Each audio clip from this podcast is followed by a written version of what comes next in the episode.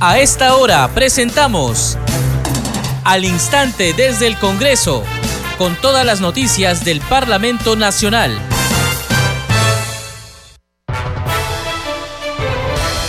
Bienvenidos, empezamos al instante desde el Congreso. Hoy es miércoles 12 de octubre del 2022. Les acompaña Perla Villanueva en la conducción, en los controles, Franco Roldán.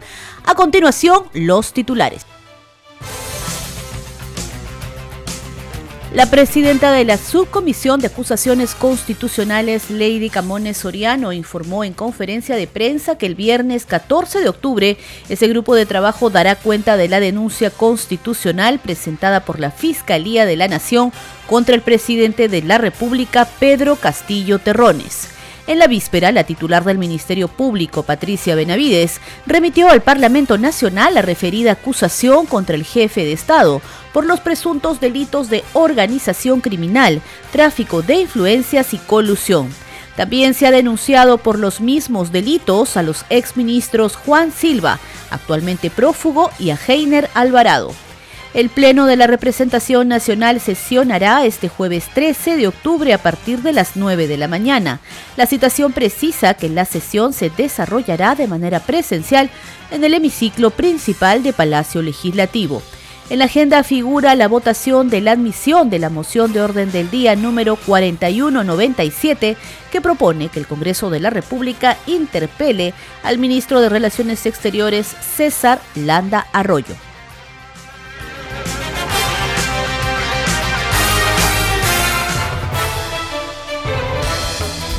Empezamos al instante desde el Congreso. Vamos con el desarrollo de las noticias. El Pleno de la Representación Nacional sesionará este jueves 13 de octubre a partir de las 9 de la mañana, según lo ha dispuesto el presidente del Congreso, José William Zapata.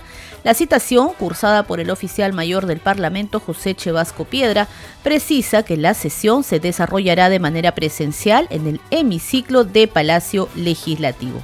En la agenda figura la votación de la admisión de la moción de orden del día número 4197, que propone que el Congreso de la República interpele al ministro de Relaciones Exteriores César Rodrigo Landa Arroyo. El pliego interpelatorio consta de 31 preguntas. En la sesión plenaria del 6 de octubre pasado se dio cuenta de esta moción.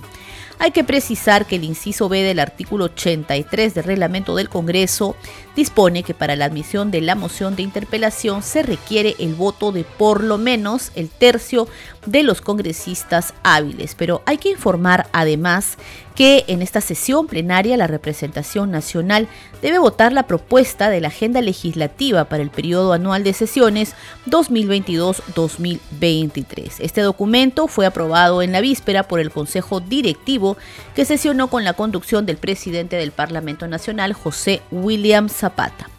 En la agenda publicada en el portal institucional del Congreso también figura el debate de varios dictámenes, entre ellos los proyectos de ley que proponen ampliar los usos para los recursos provenientes del canon, sobrecano y regalías, entre otros como aquel que plantea declarar de interés nacional la introducción de contenidos curriculares de estudios sobre la educación cívica, la historia de la subversión y el terrorismo en el Perú en las instituciones educativas del país. También figura en la agenda del Pleno el proyecto que propone modificar la ley orgánica de elecciones para optimizar los mecanismos de transparencia de resultados en procesos electorales y la iniciativa legislativa que plantea modificar la Ley General de Educación incorporando el currículo regional con la participación de los gobiernos regionales, entre otras iniciativas. Continuamos con más información. En al instante desde el Congreso, la presidenta de la Subcomisión de Acusaciones Constitucionales, Lady Camones Soriano, anunció que este viernes en sesión ordinaria darán cuenta de la denuncia de la fiscal de la Nación contra el presidente de la República, Pedro Castillo Terrones. A partir de ello, indicó, hay 10 días hábiles para calificar el documento. Escuchemos parte de la conferencia de prensa que brindó hoy la presidenta de la Subcomisión de Acusaciones Constitucionales, Lady Camones Soriano. Efectivamente, ya el día de ayer ha llegado, ha ingresado a mesa de partes del Congreso de la República la denuncia constitucional formulada por la fiscal de la Nación contra el presidente de, la República por la pues, presunta comisión de delitos o, la conformación de una presunta organización criminal. Eh, nosotros desde la subcomisión de acusaciones estamos evaluando, entiéndase que es una denuncia que tiene más de 300 folios y vamos a plantear que eh, vamos a dar cuenta de esta denuncia el día viernes que tenemos eh, nuestra sesión ordinaria de la subcomisión. El día de hoy tenemos comisión permanente y el día de mañana tenemos pleno. Entonces, de acuerdo al reglamento del Congreso de la República, no se puede citar a sesión de la subcomisión de acusaciones constitucionales los días que también tenemos pleno. Así es que estamos planeando que el día eh, viernes a las 11 de la mañana, que tenemos nuestra sesión ordinaria de la subcomisión, dar cuenta de la presentación de esta denuncia. el Eh, en cuanto a lo que es interpretar también lo que la fiscal ha enviado, porque si bien es cierto, el artículo 117 de la Constitución no contempla que el presidente, solo contempla cuatro casos en los que el presidente pueda ser acusado y no está el tema de la corrupción. Hay quienes consideran que este silencio podría considerarse y también el tema de lo que la, la nación ha señalado en torno a la Convención sobre la corrupción de las Naciones Unidas, ¿no? Esta interpretación, ¿cómo todo tipo va a llegar, va a llevar esto? Bueno, entiéndanse que como presidente de la subcomisión yo no puedo adelantar opinión. Eh, vamos a, dar cuenta nosotros el día viernes y a partir de tenemos 10 días hábiles para calificar esta denuncia. Entonces ahí se va a hacer toda esa evaluación justamente de la, de premisas que tú estás este, comunicándome, este, no, informando este día, ¿no? Entonces vamos a evaluar todo ello, vamos a hacer las interpretaciones que corresponden y ver pues si es que procede o no la... Eh, Congresista, ¿cómo está? Buen día. la comisión eh, ¿cómo, ¿cómo va a proceder en este caso? Porque el Ejecutivo ayer en la conferencia de prensa adelantó que si el Congreso admitía esta acusación, podría estar cometiendo una infracción también a la Constitución de los parlamentarios al no estar esto contemplado o a que esta convención de la ONU sobre corrupción no, no está sobre la legislación nacional. ¿No temen ustedes una denuncia por la aceptación o no de, esta, de este trámite? Repito, la, calificación no le compete al presidente de la República, ni mucho menos al Premier. La, calificación de esa denuncia le compete a la subcomisión de acusaciones constitucionales y nosotros dentro del plazo de 10 días hábiles posteriores a la, a la dación de cuenta de esta eh, de la presentación de esta denuncia, vamos a dar toda esa interpretación que finalmente pues termine en eh, determinar si procede o no esta denuncia. Obviamente hay que hacer la interpretación del artículo 117 de la Constitución, de la convención este, que, ha invocado la fiscal. Eso compete a los funcionarios que formamos parte de la subcomisión de acusaciones constitucionales. esta convención? ¿Perdón? ¿El Congreso ha ratificado esta convención sobre... Todo eso estamos evaluando. Entiéndase que ayer aproximadamente a las 5 de la tarde se ha presentado eso, estamos haciendo toda una evaluación. Entonces yo no quiero adelantar una opinión porque obviamente eso tiene que darse dentro del marco del respeto al procedimiento que está establecido ya dentro de la subcomisión de acusaciones. ¿Qué se les va a solicitar teniendo en cuenta de que ellos también están bajo investigación? A ver, el presidente del Congreso me está esperando en este momento para tener reunión para ver ese y otros temas. Cuando ya tengamos una posición eh, sobre eso, se les va a comunicar a ustedes como medios de comunicación. Pero ¿por qué no se eh, considera, si bien hay una, un procedimiento que es de urgencia, estamos en una crisis en el país, tanto para el Congreso, tanto para el Ejecutivo, ¿por qué no priorizar este tema en agenda y esperar tres días? Va a haber un procedimiento de una semana, dos semanas, tres semanas, y seguimos con una situación donde el país está en crisis. No se trata de priorizar desatendiendo lo que establece el reglamento del Congreso de la República respecto a los procedimientos establecidos dentro de la subcomisión. O sea, vamos, estamos dando, nosotros tenemos 303 denuncias pendientes de atender. La prioridad se le está dando, entendiéndose no porque se tenga un, ánimo de querer ir en contra de, la investidura de la presidencia de la República, sino porque es un hecho histórico un hecho que pone en riesgo también la democracia, pone en riesgo pues la estabilidad jurídica, política dentro de nuestro país. Entonces sí, histórico digo porque hace muchísimos años este, no ha ocurrido una situación similar en el país, ¿no? Entonces vamos a darle la atención prioritaria en respeto a los procedimientos, en respeto a los plazos que están previamente establecidos en el reglamento. La prioridad no tiene nada que ver con que si es que yo estoy o no a favor de eso. Y sobre el mismo tema vamos a escuchar ahora las declaraciones del congresista Alejandro Aguinaga de Fuerza Popular respuesta de esta suspensión ya contra el presidente Castillo, congresista Bazán señalaba de que podría tomar hasta incluso dos semanas para poder presentarlo. Primero, ¿es viable dentro de este procedimiento? Y segundo, dentro de la subcomisión de acusaciones constitucionales también hay participación de algunos de los congresistas cuestionados dentro de los denominados niños. ¿Cómo se debería trabajar teniendo en cuenta una advertencia que puede significar un riesgo dentro de la votación a estos informes que está presentando la Fiscalía? Vayamos por partes en, en lo extenso de vuestra pregunta. ¿Es viable una acusación constitucional? Sí, porque el artículo 99 señala a los altos funcionarios del Estado que están dentro de lo que es los delitos de función y que ameritan una acusación constitucional.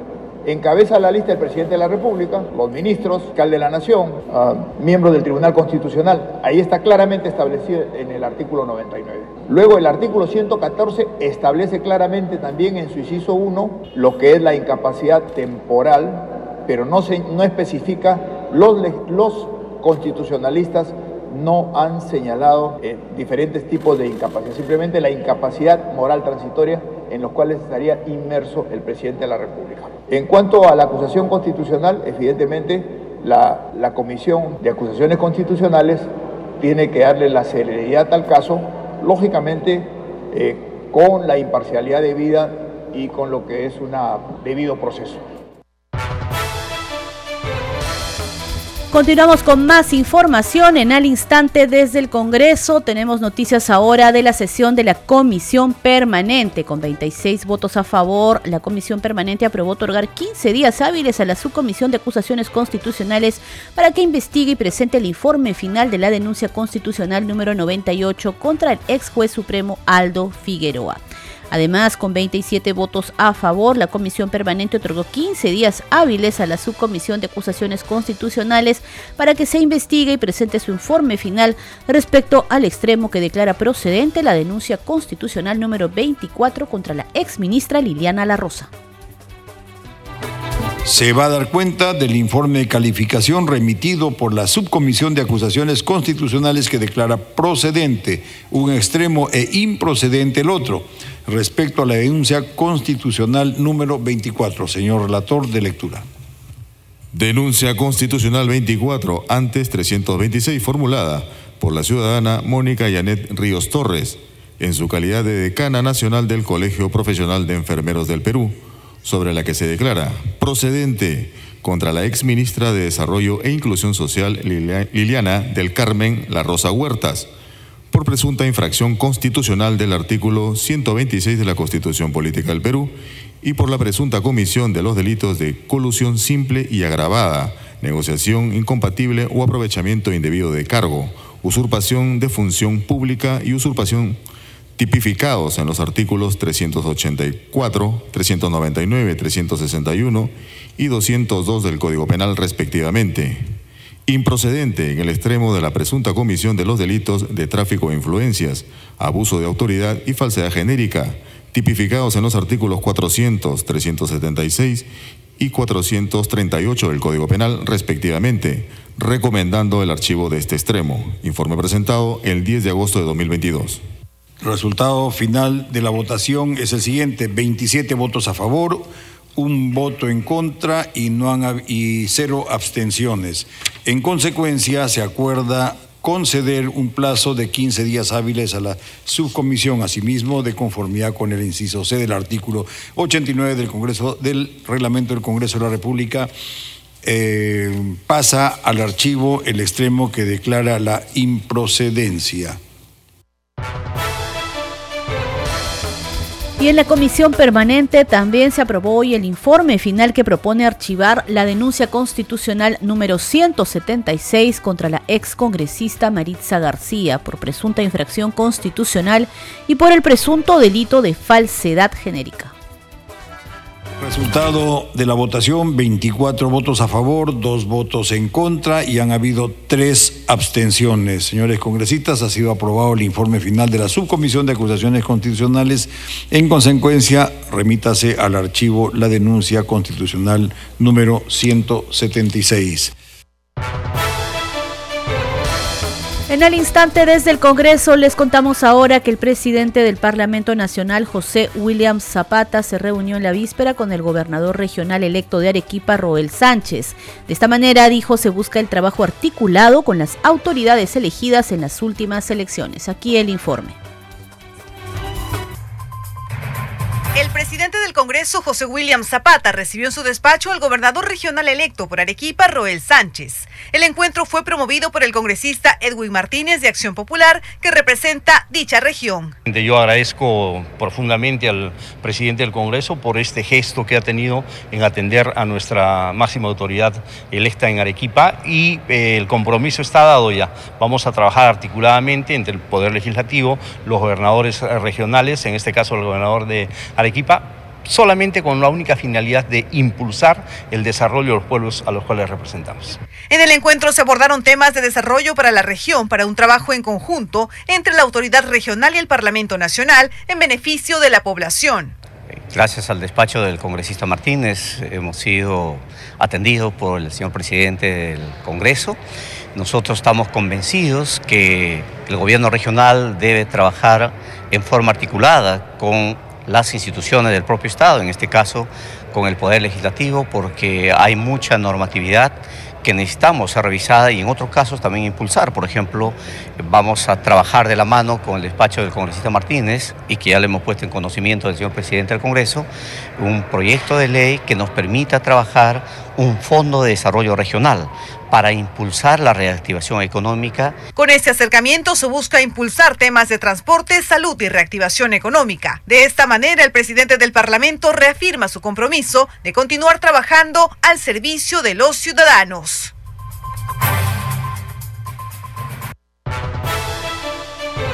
Seguimos en al instante desde el Congreso a través de Congreso Radio. Ante la Comisión de Presupuesto se presentó el alcalde metropolitano de Lima, Miguel Romero, para sustentar el presupuesto asignado a su pliego para el año fiscal 2023. Escuchemos parte de su intervención.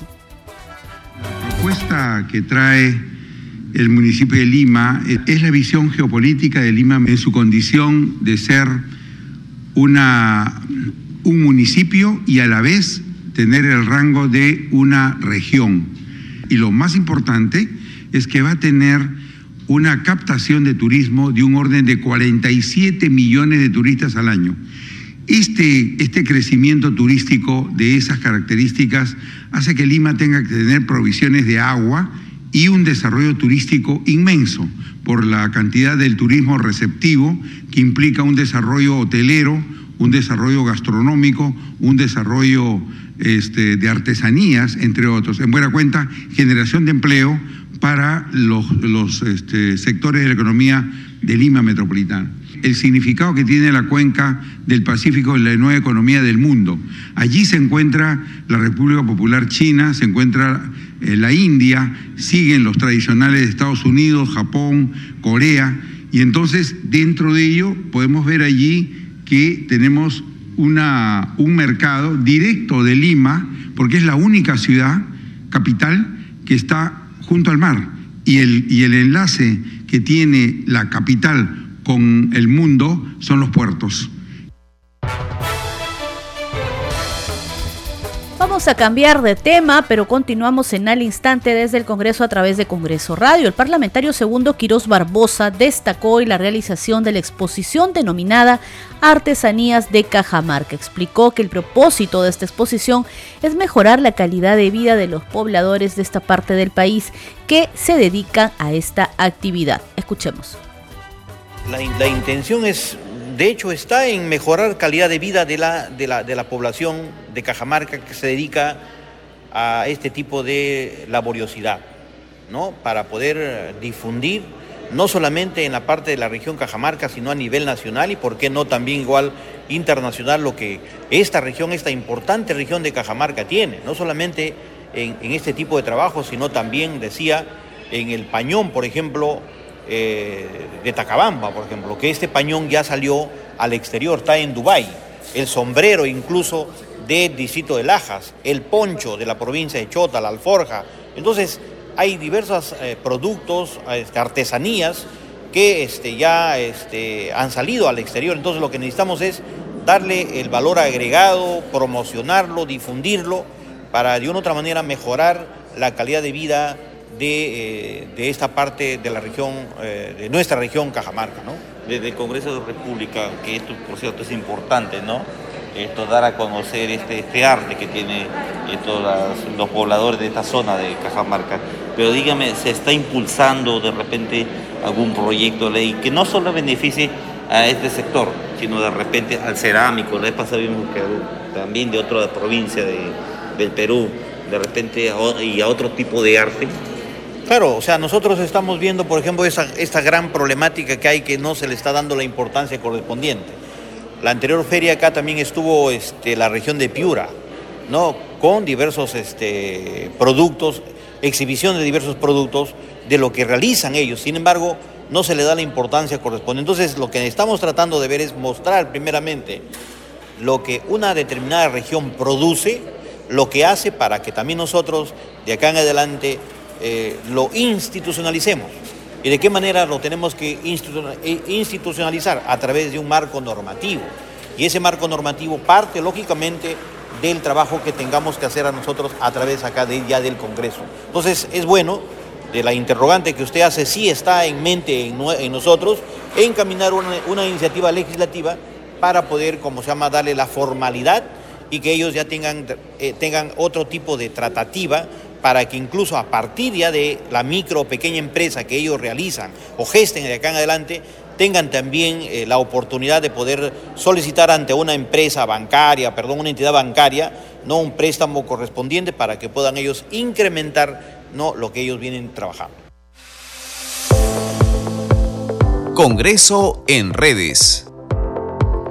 A esta hora, información de las redes sociales. ¿Qué noticias son las principales en esta jornada informativa? Danitza Palomino nos lo cuenta. Adelante, Danitza, te escuchamos. Muchas gracias Perla. Vamos a dar cuenta de las publicaciones en redes sociales. Iniciamos con la publicación de la cuenta oficial del Congreso de la República que publica un comunicado que dice Congreso Informa, citan a sesión del Pleno del Congreso para este jueves 13 de octubre desde las 9 de la mañana. Vamos con otra publicación de la cuenta oficial, dice con 27 votos a favor, la Comisión Permanente otorgó 15 días hábiles a la Subcomisión de Acusaciones Constitucionales para que investigue y presente su informe final respecto al extremo que declara procedente la denuncia constitucional 24 contra la exministra Liliana la Rosa y publican el link donde se puede ver el expediente. Vamos con otra publicación de la cuenta oficial del Congreso de la República. Dice desde Tacna sesiona la Comisión de Comercio Exterior y Turismo donde abordan los avances de la reglamentación de la Ley 31453, ley que modifica el artículo 20 de la Ley 27688, Ley de Zona Franca y Comercial de Tacna. Y publican también el link de la transmisión en Facebook. Finalmente vamos con la publicación del Congreso de la República. Dice Congreso informa, la Comisión de Educación aprobó una iniciativa de ley que permite ampliar la permanencia de los directivos de instituciones educativas y especialistas en educación en sus cargos, sujeta a la aprobación de la evaluación de desempeño. Bien, Perla, son algunas de las publicaciones en redes sociales. Adelante con usted en estudios. Muchas gracias, Danitza, por tu información. Solo agregar que hace tan solo instantes se ha difundido una publicación en la cuenta oficial en el Twitter del presidente del Parlamento Nacional, quien está informando lo siguiente. Dice, junto a congresistas de diversas bancadas, recibimos al senador mexicano José Ramón Enrique Herrera, presidente pro tempore de la Comisión Interparlamentaria de Seguimiento a la Alianza del Pacífico para fortalecer la cooperación económica y comercial entre los miembros y se adjuntan las fotografías de esta cita.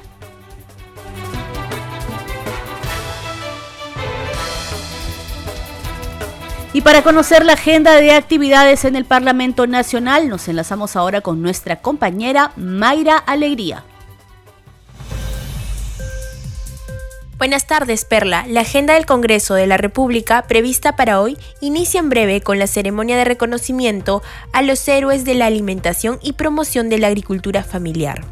Este evento se realizará en la Plaza José Faustino Sánchez Carrión del Palacio Legislativo y es organizado por la Comisión Especial Multipartidaria de Monitoreo, Fiscalización y Control del programa Hambre Cero.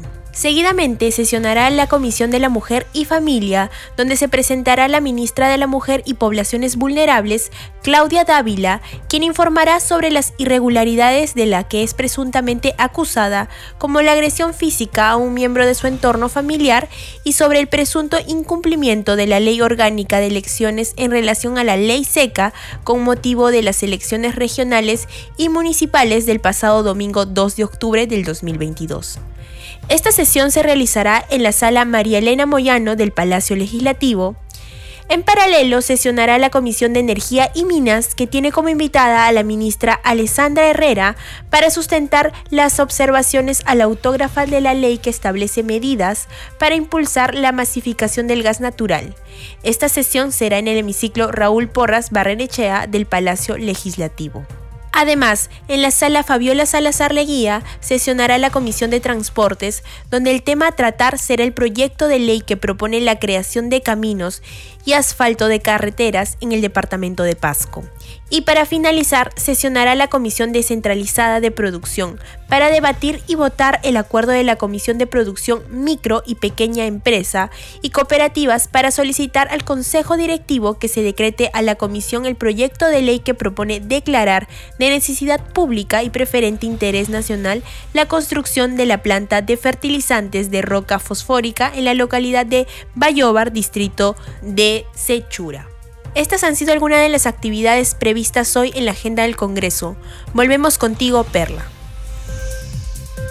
Muchas gracias Mayra por ese detalle de las actividades que están previstas para realizarse en el Parlamento Nacional. Este programa se escucha en las regiones del país gracias a las siguientes emisoras. Radio Inca Tropical de Abancaya Purímac, Cinética Radio de Ayacucho, Radio TV Shalom Plus de Tingo María, Radio Madre de Dios de Puerto Maldonado, Radio TV Perú de Juliaca Puno, Radio Amistad de Lambayeque, Radio El Pueblo de Ayacucho, Radio Satel Perú de Lampa en Puno, Radio La Voz del Valle de Aplao en Arequipa, Radio Estar de Moyendo en Arequipa, Radio Gaceta Ucayalina Online, Radio Líder de la Unión en Piura, Radio Victoria de Ocros en Huamanga, Ayacucho. Enseguida, los titulares de cierre. La presidenta de la Subcomisión de Acusaciones Constitucionales, Lady Camones Soriano, informó en conferencia de prensa que el viernes 14 de octubre ese grupo de trabajo dará cuenta de la denuncia constitucional presentada por la fiscal de la Nación contra el presidente de la República, Pedro Castillo Terrones. En la víspera, la titular del Ministerio Público, Patricia Benavides, remitió al Parlamento Nacional la referida acusación contra el jefe de Estado por los presuntos delitos de organización criminal, tráfico de influencias y colusión. También se ha denunciado por los mismos delitos a los exministros Juan Silva, actualmente prófugo, y Heiner Alvarado. El Pleno de la Representación Nacional sesionará este jueves 13 de octubre a partir de las 9 de la mañana la citación precisa que la sesión se desarrollará de manera presencial en el hemiciclo principal de Palacio Legislativo. En la agenda figura la votación de la admisión de orden del día número 4197, que propone que el Congreso de la República interpele al ministro de Relaciones Exteriores, César Landa Arroyo. Hemos llegado al final de esta edición de Al Instante desde el Congreso. Muchas gracias por su compañía. Les acompañaron Perla Villanueva en la conducción, en los controles Franco Roldán. Nos reencontramos mañana a la misma hora.